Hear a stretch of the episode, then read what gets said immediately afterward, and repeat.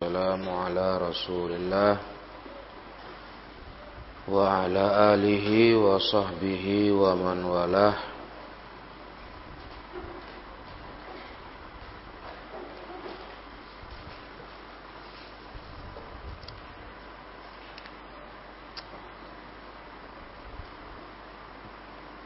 Kita lanjutkan bab kafaratul marid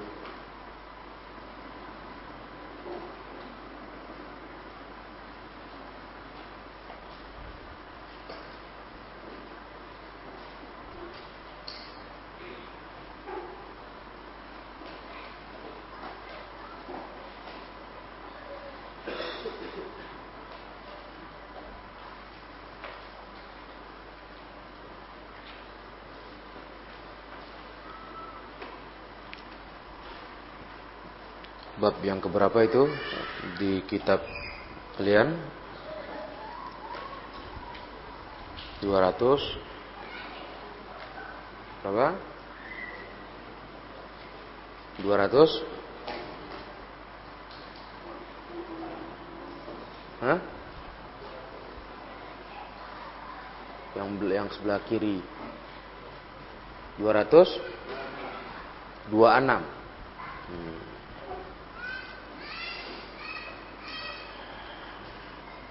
Bab yang ke-226 Kita sudah baca satu hadis dari situ. Sahih? Bagaimana tentang menje, uh, tentang kafaratnya orang sakit? Dan kita sudah paham apa itu makna kafarat Dan kafaratnya orang sakit adalah menjadi penebus dosa. Iya. Menjadi penebus dosa. Sakit apa pun itu, sakit apa pun itu. Asal syaratnya yang sakit itu harus sabar. Ya kan? Jangan mengeluh-ngeluh.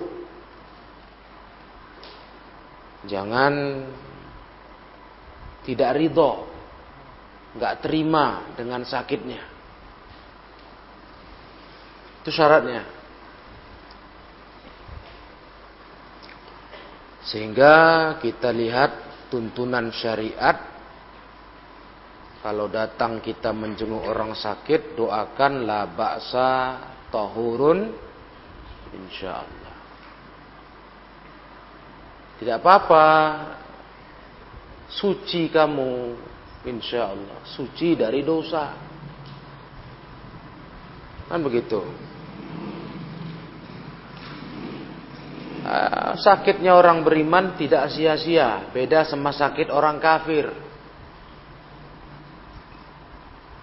Kalau orang kafir sakitnya sia-sia. Nggak ada balasan.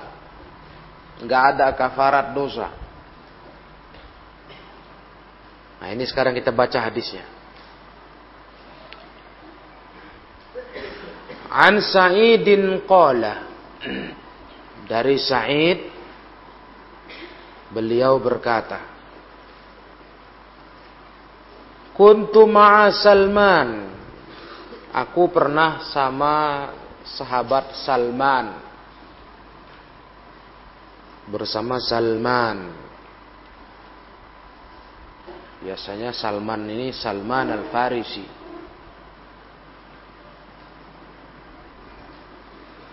Wa'ada maridhan fi kindah. Waktu itu beliau menjenguk orang sakit di daerah Kindah nama tempat. Falamma dakhala alaihi ketika dia masuk menemui orang sakit itu Qala beliau berkata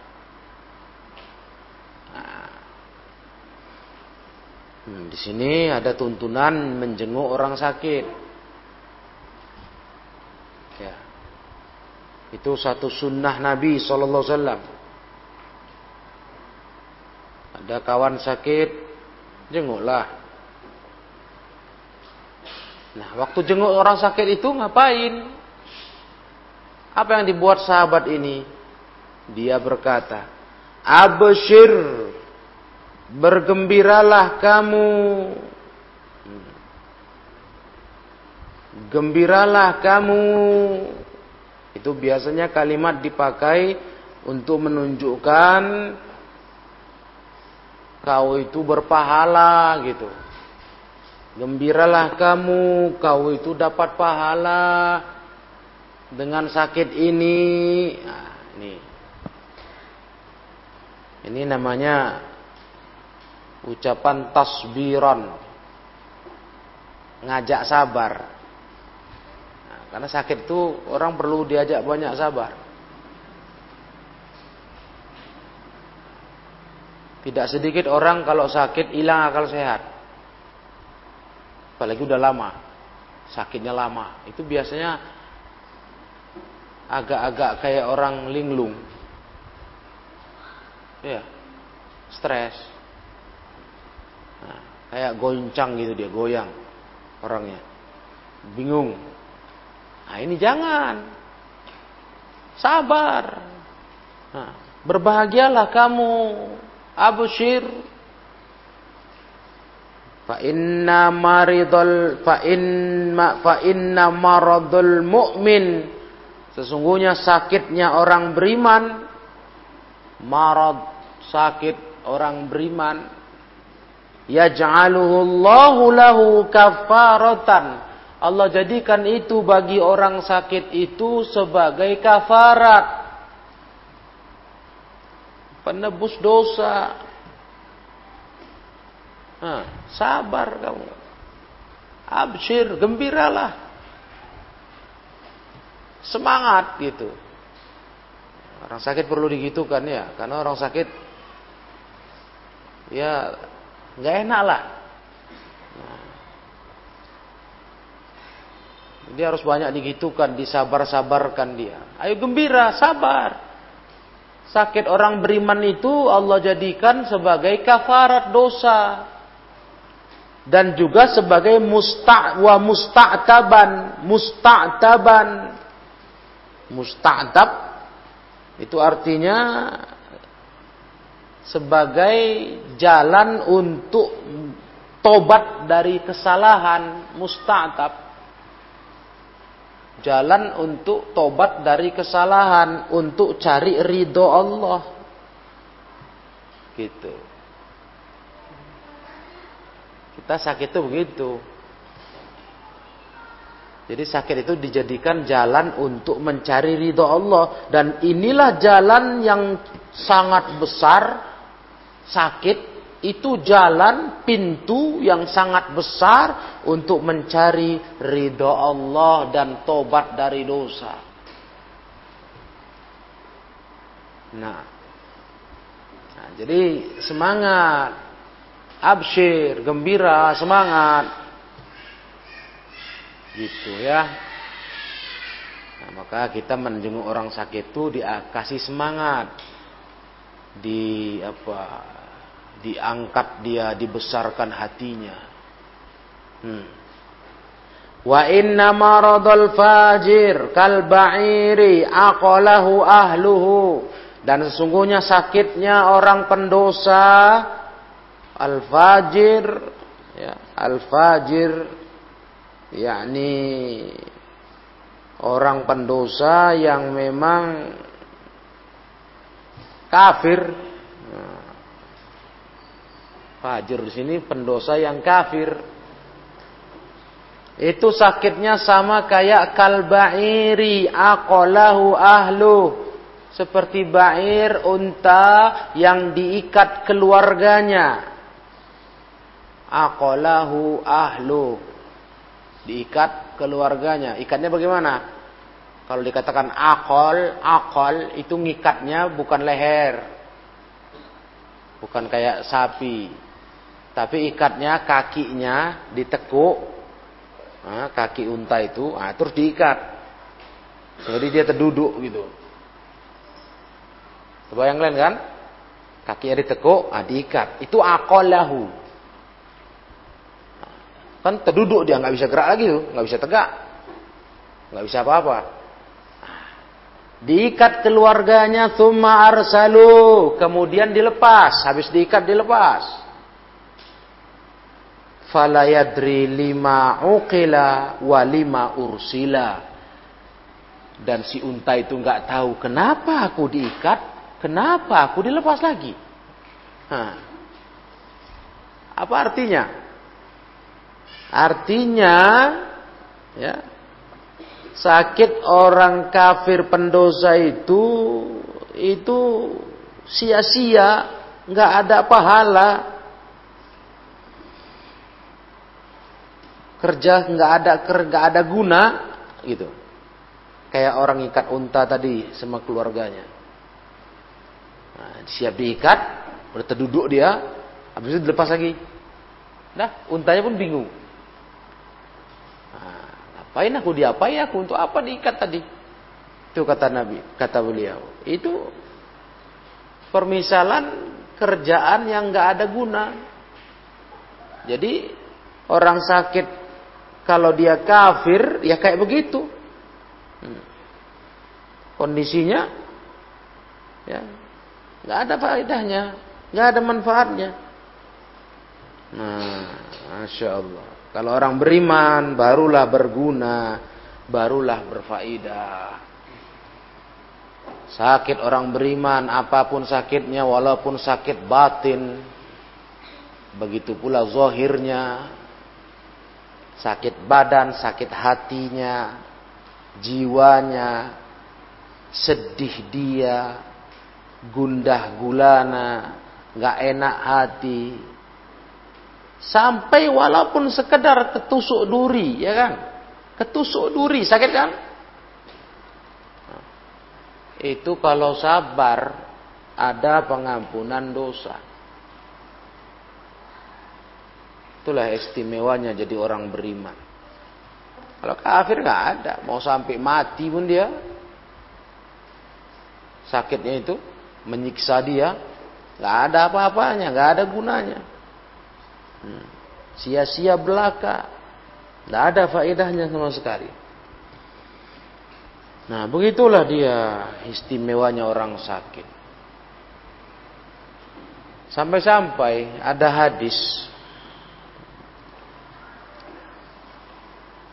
Ingat-ingat hadis berikut ini ya. Supaya kita bukan kita nantang sakit, bukan. Kita disuruh menjaga kesehatan, disuruh berlindung dari penyakit. Tapi kalaulah sakit itu datang, ya memang hidup ini begitulah. Makanya kalau ada sakit jangan heboh. Oh, sakit.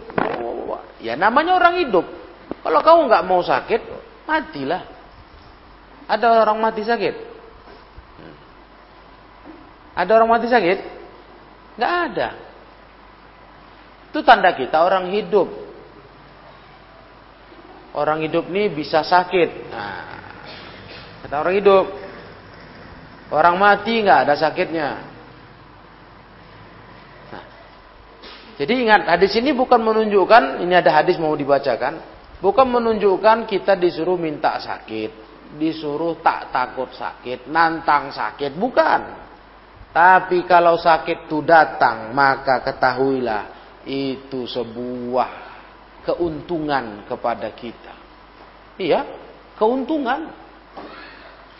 Kalau sabar. Nah, ini lihat hadisnya. Ini hadis derajatnya Hasan.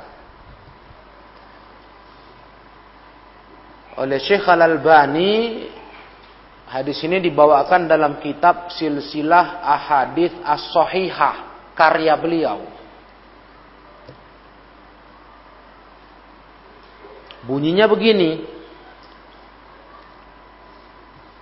Yawaddu ahlul afiyati yaumal qiyamati hina yu'ta ahlul bala'i thawaba.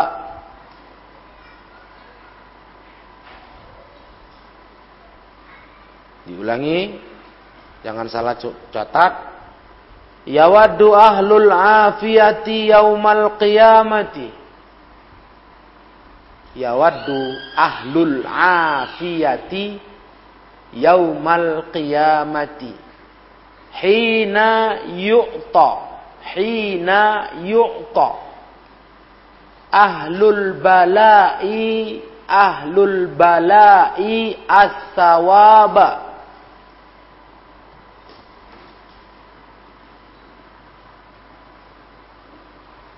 Sudah? Lau lau anna juludahum lau anna juludahum kanat kuridat kuridat qaf ra dot ta kuridat fit dunya fit dunya. Bil bil maqaridi bil maqaridi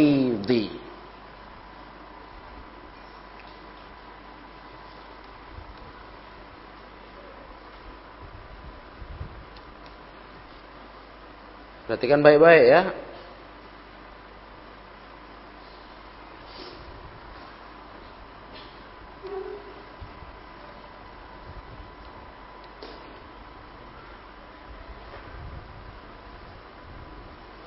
Kuridat bil maqaridi.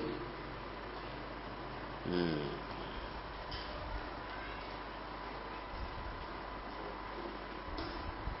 Kita artikan. Orang-orang yang sehat, ahlul afiyah, orang-orang yang sehat, yawaddu ingin, kepingin di hari kiamat nanti kepingin ketika mereka melihat ahlul bala orang yang kena bala yu'ta diberi pahala yu'ta ahlul bala itawaba ketika mereka melihat orang-orang yang ditimpa bala bala tahu Ah, pokoknya bala petaka, sakit, musibah, itu ahlul bala. Ketika mereka melihat ahlul bala diberi pahala, itu nanti di hari kiamat kepingin orang-orang sehat. Hah? Lau anna juludahum kalaulah kulit-kulit mereka dulu di dunia kanat kulit-kulit mereka kanat dulu di dunia kuridat digunting dikoyak dengan gunting-gunting yang tajam makorit Masya Allah Uhu. Paham kan? Jadi orang-orang sehat itu di kiamat tuh kepingin. Nengok keuntungan orang-orang yang bala, kena bala, kena musibah. Kepingin mereka pun maunya di dunia dulu kayak gitu. Kalau bisa di dunia dulu, saking beruntungnya orang yang sakit, mereka berharap kalau bisa di dunia kulit kulit badannya digunting, dikoyak-koyak, pakai gunting. Biar dapat pahala. Masya Allah. Jadi bukan maksudnya kita mau minta sakit ya. Bukan maksudnya minta sakit, nantang sakit, remeh sama penyakit. Enggak. Tapi, kalaulah sakit itu datang, dan itu mesti. Nah, sekarang mungkin kawanmu besok nyusul kamu sakit. Siapa lagi? Namanya hidup. Paham Kalaulah kita datang sakit ke kita, jangan pernah kita nggak sabar. Itu keuntungan. Bahkan orang sehat di akhirat itu nengok orang yang kena sakit dapat pahala, kepingin mereka maunya dulu kami di dunia pun dibuat sakit sama Allah, walaupun dengan cara kulit kami digunting-gunting. Sakit nggak? Sakit nggak? Wow. Kulit digunting-gunting, gimana itu? Quridat bil maqarid. Dikoyak-koyak. Biarlah gitulah maksudnya. Maksudnya gitu. Biarlah kami kayak gitu. Biar beruntung kami di, di akhirat dapat pahala. Jadi mereka pengen maunya di dunia dulu kami sakit juga gitu. Walaupun sakitnya sesakit, sesakit itu digunting-gunting kulit. Weh, kulit loh ini. Nah, sampai kayak gitunya kali. Hadis sahih ini, hadis hasan yang diada dibawakan oleh Syekh Albani dalam kitab As-Sahihah hadis nomor 2206. Nomor 2206.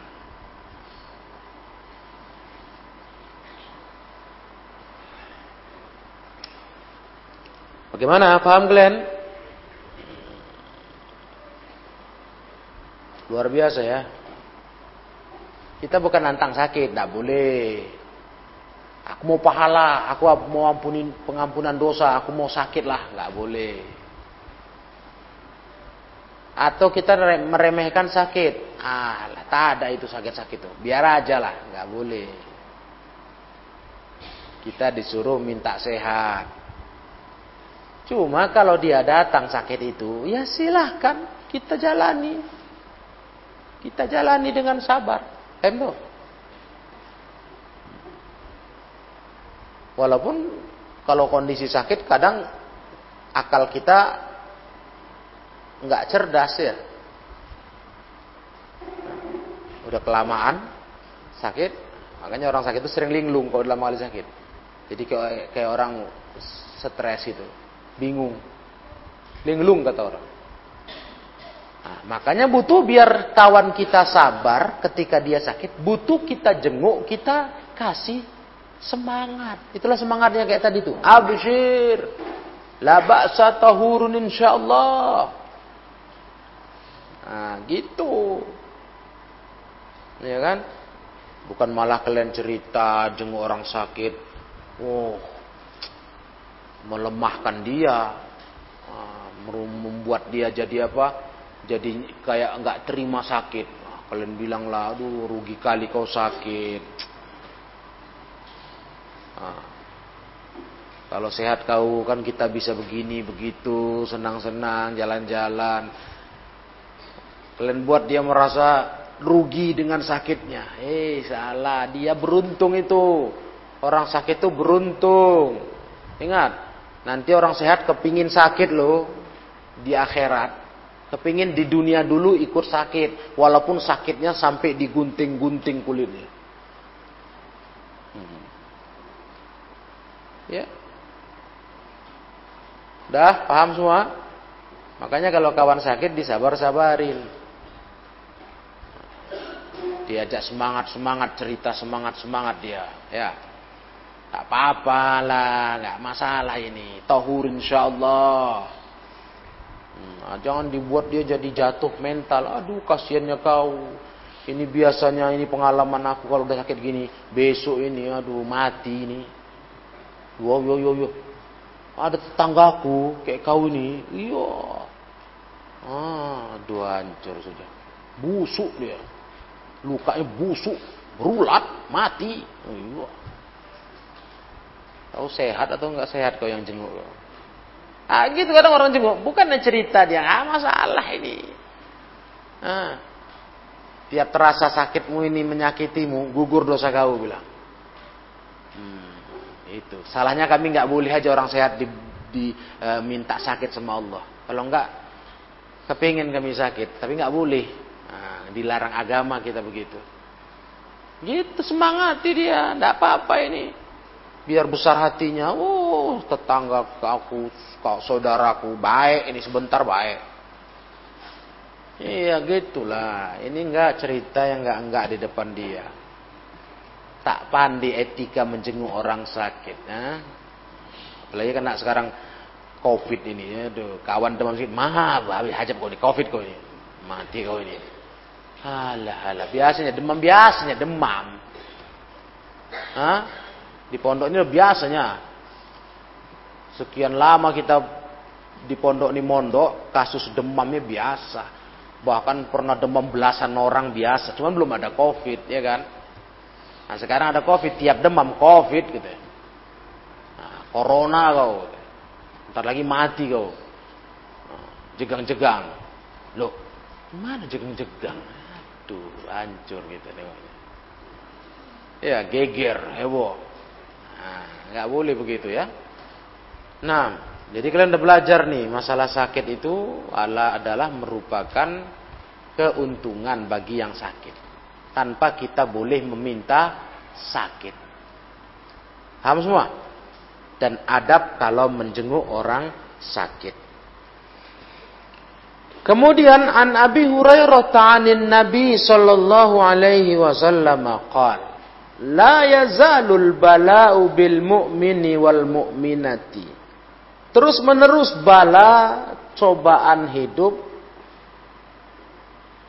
menimpa mukmin laki-laki dan perempuan, mukminah. Menimpa kadang-kadang fi jasadi kena badannya. Badannya yang kena musibah. Sakitlah dia, luka badannya, patah mungkin, mungkin pula cacat Kadang-kadang kena ahlihi wa ahlihi keluarganya. Menimpa istrinya, kena anaknya, kena orang tuanya, kena keluarga lainnya, abang adiknya. Kadang-kadang menimpa mali hartanya, oh, bangkrutlah dia, kecurian barangnya, aduh Masya Allah. Terus menerus itu hidup ini begitulah. Namanya orang hidup. Nah, mana ada pula orang hidup mau sehat aja. Nggak ada susahnya, nggak ada sakitnya. Mana ada? Ya ada nanti datang masa sakit. Masa nggak enak badan, masa sedih kau. Tahu-tahu dapat kabar orang tua sakit, orang tua meninggal misalnya ya kan masuk rumah sakit. Ya begitulah hidup. Nah atau malah harta. Oh tahu-tahu dapat kabar ah, rumahku di kampung sana kecurian masuk maling. Atau kebakaran ah, nauzubillah habis semua. Nah terus menerus begitu. Hatta yalqallaha azza wa jalla wa ma alaihi khati'atun Sampai dia nanti ketemu Allah, dia tak ada lagi bawa dosa. Berarti berarti sudah diampunkan. Nah, tuh lihat. Setiap kali balak menimpa badanmu, keluargamu, hartamu, itu tiap kejadian hapus dosa, hapus dosa, hapus dosa. Asal sabar ya. Hapus dosa, hapus dosa. Sampai ketika dia mati, ketemu menghadap Allah, nggak ada dosa lagi. Wah, karena udah hapus. Tiap kejadian itu ngapuskan dosa, ngapuskan dosa, ngapuskan dosa. Masya Allah. Sampai dia ketemu Allah nggak bawa lagi kesalahan. Allahu Akbar. Gimana? Kita nggak boleh minta sakit loh. Kan kalau kita nengok ini, woi, enak kali orang kena sakit itu. Bisa sampai habis dosanya, sampai dia mati. Tapi kita nggak boleh minta sakit. Kita harus jaga kesehatan. Nggak boleh berharap sakit, kan gitu. Tapi kalau sakit datang, ya sudah, jalani. Sabar. Gimana? Datang datang berita-berita nggak enak, menyedihkan hatimu, merugikan dirimu, ya sudah sabar. Di situ ada penghapus dosa. Selesai. Itulah istimewanya orang beriman. Orang kafir mana dapat itu? Ya? Mana dapat itu?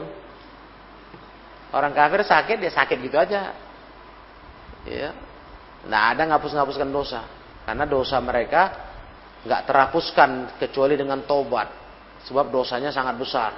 Dosa yang paling besar menyekutukan Allah, syirkun billah. Nah, bagaimana? Jelas ini kan? Faedah sakit, kafarat sakit. Ini nyantai aja. Ya sakit berobat. Nah, jangan sampai stres-stres malah kemudian merasa gimana gitu. Nggak usah. Nah, walaupun orang sakit itu memang ya jiwanya kayak gitulah yang kita bilang tadi. Maka dia butuh pendamping, pembimbing, kawan yang jenguk supaya dia semangat, jangan putus asa, jangan hilang sabar itu yang penting. Nanti rugi orang sakit nggak mau sabar, rugi, nggak ada ampunan dosa. Bentuk sabarnya itu adalah dia jangan berkeluh kesah, jangan nyalah-nyalahkan sakit, entah apa pun ini, wah gitu, kesel dia. Ya, misalnya ada orang kena sakit stroke lama, pakai kursi roda, nggak baik-baik berobat. Itu biasanya gitu. Kayak jengkel gitu sama sakit. Akhirnya ngamuk-ngamuk sendiri di rumah. Kesel nengok sakitnya nggak habis-habis. Nggak sembuh-sembuh, nggak bisa-bisa jalan. Langsung main lempar. Dapat piring, pecahkan. Ngamuk, pukul-pukul badan. Koyak-koyak baju Gak boleh itu ya orang sakit. Gak boleh itu. Kau rugi, sakitmu tetap ada walaupun kau ngamuk-ngamuk. Sakitmu tetap ada, nggak jadi sembuh dan kau nggak dapat pengampunan dosa. Ingat itu. Memangnya kalau ngamuk-ngamuk kau sembuh bisa jalan kok. Kayak orang sakit. Bisa terus tegak jalan karena udah ngamuk-ngamuk. Nggak bisa kan? Itu banyak kejadiannya kayak jengkel gitu. Kenapa aku ini kok gini aku? Nggak bisa bisa baik, ngamuk-ngamuk, mecahkan barang-barang, ngelukai badan. Nggak boleh, ah. itu orang nggak beriman itu, nggak punya ilmu. Hmm, orang sakit itu dijalani saja. Ya, berobat belum sembuh ya sudah. Kenapa rupanya? Tiap saat kau dapat pengampunan dosa asal sabar ya kan? Asal sabar. Nah, itu intinya. Tiap saat sepanjang hari kau dapat ampunan dosa, asal sabar. Maka sabarlah. Sabarlah ya orang sakit, jalanilah sakitmu dengan dengan kesabaran. Nah, karena kalau kita bilang dengan kegembiraan nanti keterlaluan. Seharusnya pantas juga gitu. Pantas enggak? Jalanilah sakitmu dengan kegembiraan. Pantas benar kan? Pantas. Cuma kan susah lah orang sakit bisa gembira-gembira ya. Namanya orang lagi sakit. Makanya kita katakan, jalanilah sakitmu dengan kesabaran. Kalau bisa kegembiraan, kalau bisa. Iya, karena memang kamu beruntung. Nggak diminta sakitnya, nggak diminta-minta, nggak dicari-cari, datang. Begitu sakit, sabar, dapat ampunan dosa. Terus, terus diampuni sampai sembuh. Wah, Alhamdulillah. Gimana, Fahim tuh? Nah, Nah, barulah hadis yang terakhir, ya kan? Terakhir nih kan dari bab ini. Sahih. An Abi Hurairah taqala. Lagi-lagi juga dari sahabat yang mulia Abu Hurairah beliau berkata. Ja'a Arabi, ja'a A'rabi, datang orang Badui. A'rabi, Badui. Faqala Nabi sallallahu alaihi wasallam, Nabi kata berkata kepadanya, si orang Badui ini. Hal ka ummu mildam? Apakah engkau ada sakit demam? Ummu mildam itu istilah sakit demam. Dulu istilahnya ummu mildam. Maknanya sakit demam. Cuman orang Arab, orang Badui ini nggak paham apa kata dia. Qala wa ma ummu mildam? Apa itu umum mildam? Dia nggak ngerti maksud Nabi. Nabi kan tanya, ada kau sakit akhozatka? Asal kata akhoda kan mengambil. Artinya kau ada di timpa umum mildam. Dia nggak ngerti. Dia tanya, apa itu umum mildam? Rasul menjawab, Qala harun bainal jildi wal lahmi. Nah, itu maka dibilang sakit demam. Umum mildam itu adalah rasa panas antara kulit sama daging. Itu demam. Betul kan? Orang demam kan begitu, panas badannya. Ah, demam. Kata Arabi ini, la, oh enggak, enggak ada. Aku pernah demam, katanya. Memang gitu ya. Orang-orang Arab Badui ini kayak orang istilah kita orang-orang kampung, kampung petani gitu kan. Kuat-kuat itu ada. Jarang sakit. Kita di kota ini yang sering sakit kayak ayam sayur kata orang. Iya. Dikit-dikit demam, dikit-dikit demam kalau orang kampung ini mungkin karena dia kerja. Kena matahari kerja. Badannya sehat-sehat, bugar-bugar. Bandal-bandal. Kita dikit aja kena udara dingin. Flu. Ayam sayur enggak? Enggak ayam kampung. Ya. Kena udara dingin langsung flu. Nah.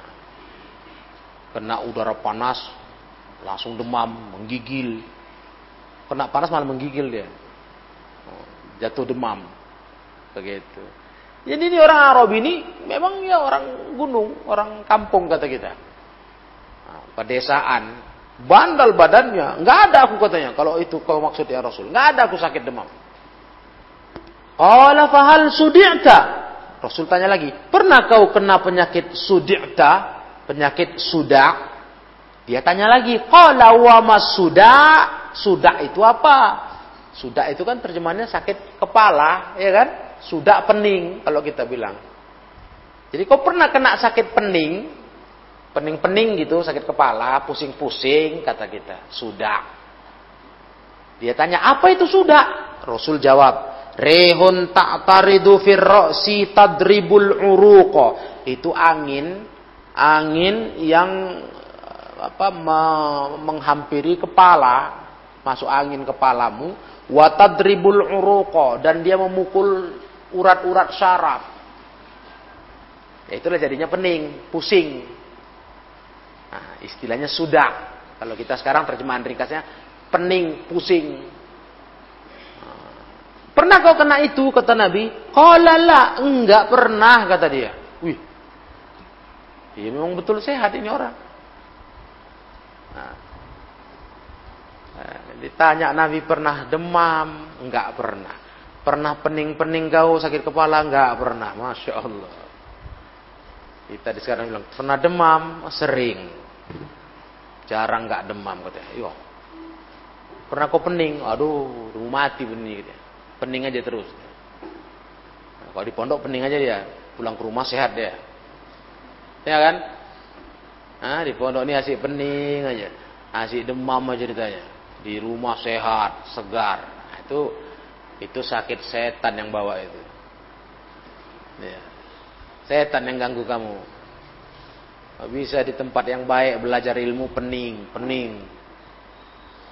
Nah, sedangkan kau berada di lingkungan yang memberimu cahaya. Quran itu kan cahaya. Harusnya kau bercahaya, bukan malah pening. Ngafal itu memang enggak ringan, berat, tapi itu cahaya. Al-Quran itu nurun cahaya. Ya, adapun kalau kalian di rumah nengok tontonan yang menyenangkan, ketawa-ketawa, lawak-lawak, ya kan? Ketawa-ketawa, itu kegelapan karena dosa itu kegelapan. Macamnya itu he, enak, wah, seger.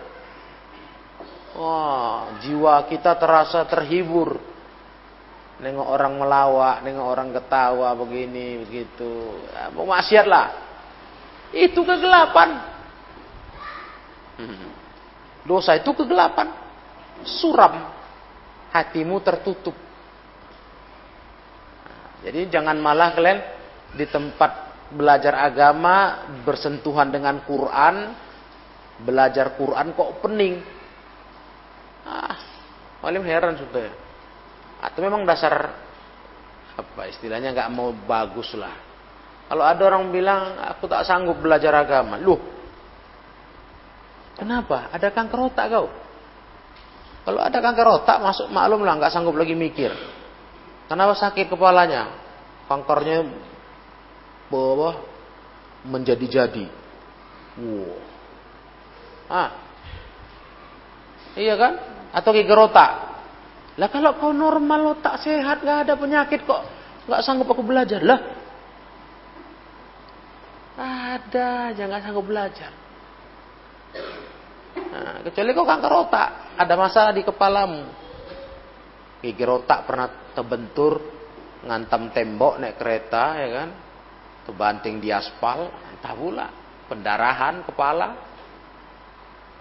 Itu sebetulnya adalah kalimat-kalimat yang dibuat-buat menunjukkan jiwamu memang tidak ingin diberi Allah hidayah. Itu masalahnya.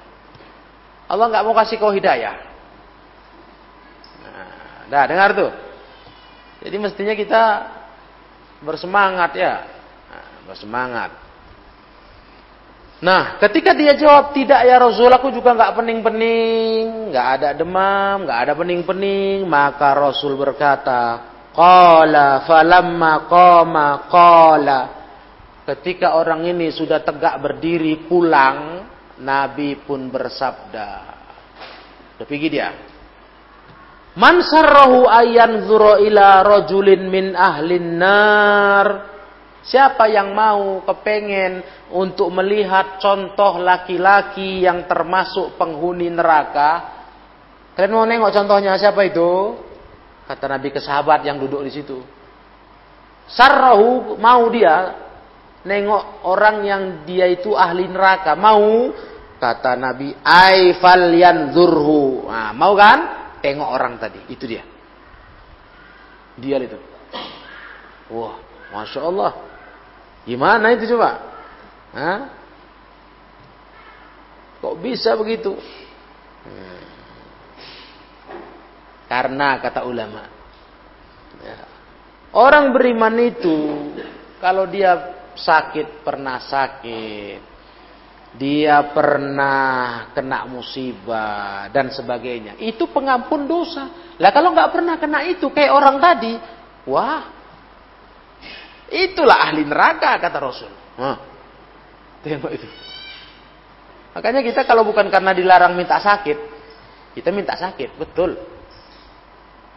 Cuma nggak boleh. Nah, lagi pulang kalau usah kalian minta, dia datang sendiri itu. Namanya orang hidup ada sakitnya, ya. Ada sakitnya orang hidup. Paham semua? Tengok tuh, sampai-sampai ada orang nggak sakit-sakit waktu itu di hadis ini, nggak pernah demam, nggak pernah pening. Eh, kata Nabi, itulah dia contoh ahli neraka. Nggak ada pengampunan dosa datang ke dia, yaitu sakit, musibah. Nah, jadi nggak ada pengampunan dosa atas dia, sehingga kalau dia mati kayak gitu aja dia, itu berhak dapat azab masuk neraka. Itu itu syarahnya. Paham?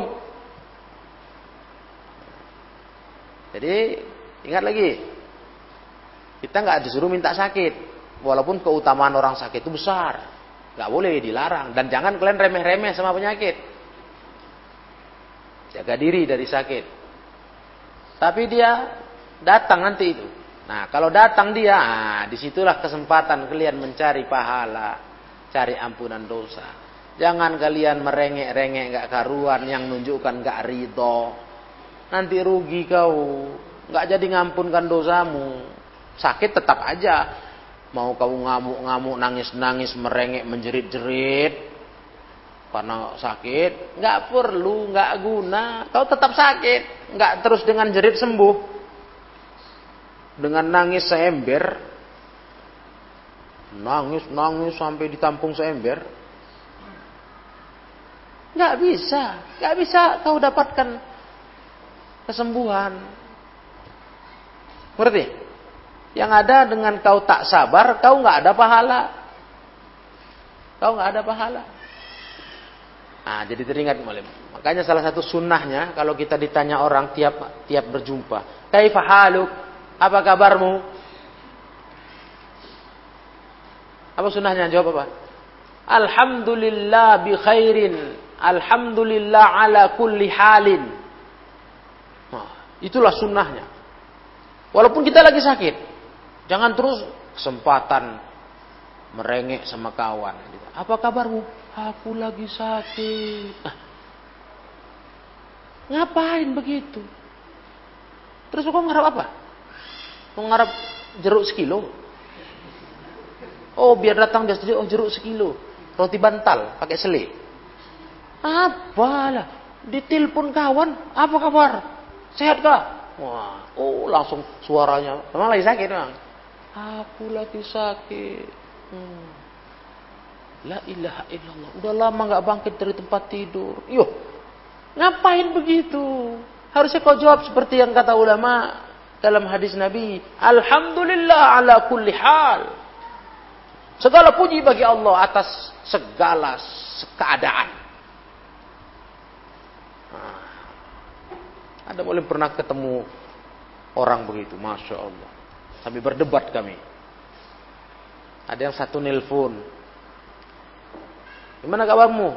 Antum gimana kabarnya? Hmm, suaranya gagah garang. Alhamdulillah. Bikhair. Jadi yang nelpon ini kumpul nih. Ngobrol-ngobrol kita. Kita sebut nama yang sakit itu. Salah satu yang duduk-duduk itu tahu itu lagi sakit. Udah pernah nengok. Yang satu ini baru nelpon. Suaranya segar kali. Berdebat di situ. Ah, dia sakit loh. Mana pula kata yang nelpon tadi? Segar kali aku dengar. Uh, kayak baru makan rendang gembira berkeringat gitu. Ah kau yang betul. Baru kemarin ku tengok dia sakit parah itu. Dia, tidak keluar keluar kamar itu. Ah, enggak kata nelpon. Semangat dia. Sampai kami putuskan. Kita tengok yuk sama-sama. Mana yang betul? Ya betul dia terkapar di tempat tidur. Cuma waktu ditelepon tuh kok bisa. Alhamdulillah bukhair. Macam orang tadi makan rendang tadi. Ya. Semangat 45 kata orang. Wah. Itu. Padahal lagi sakit, betul sakit. Orang udah tengok yang satu dan nengok. Sakit. Masya Allah. Luar biasa orang itu. Itu luar biasa itu. Jarang-jarang boleh jumpa orang kayak gitu. Kebanyakan kita ini kok udah sakit, eh kesempatan ditanya orang. Eh, kesempatan. Kapan lah datang kawan nengok awak bawa duit, bawa apel ya kan, pir. Alah, alah, alah.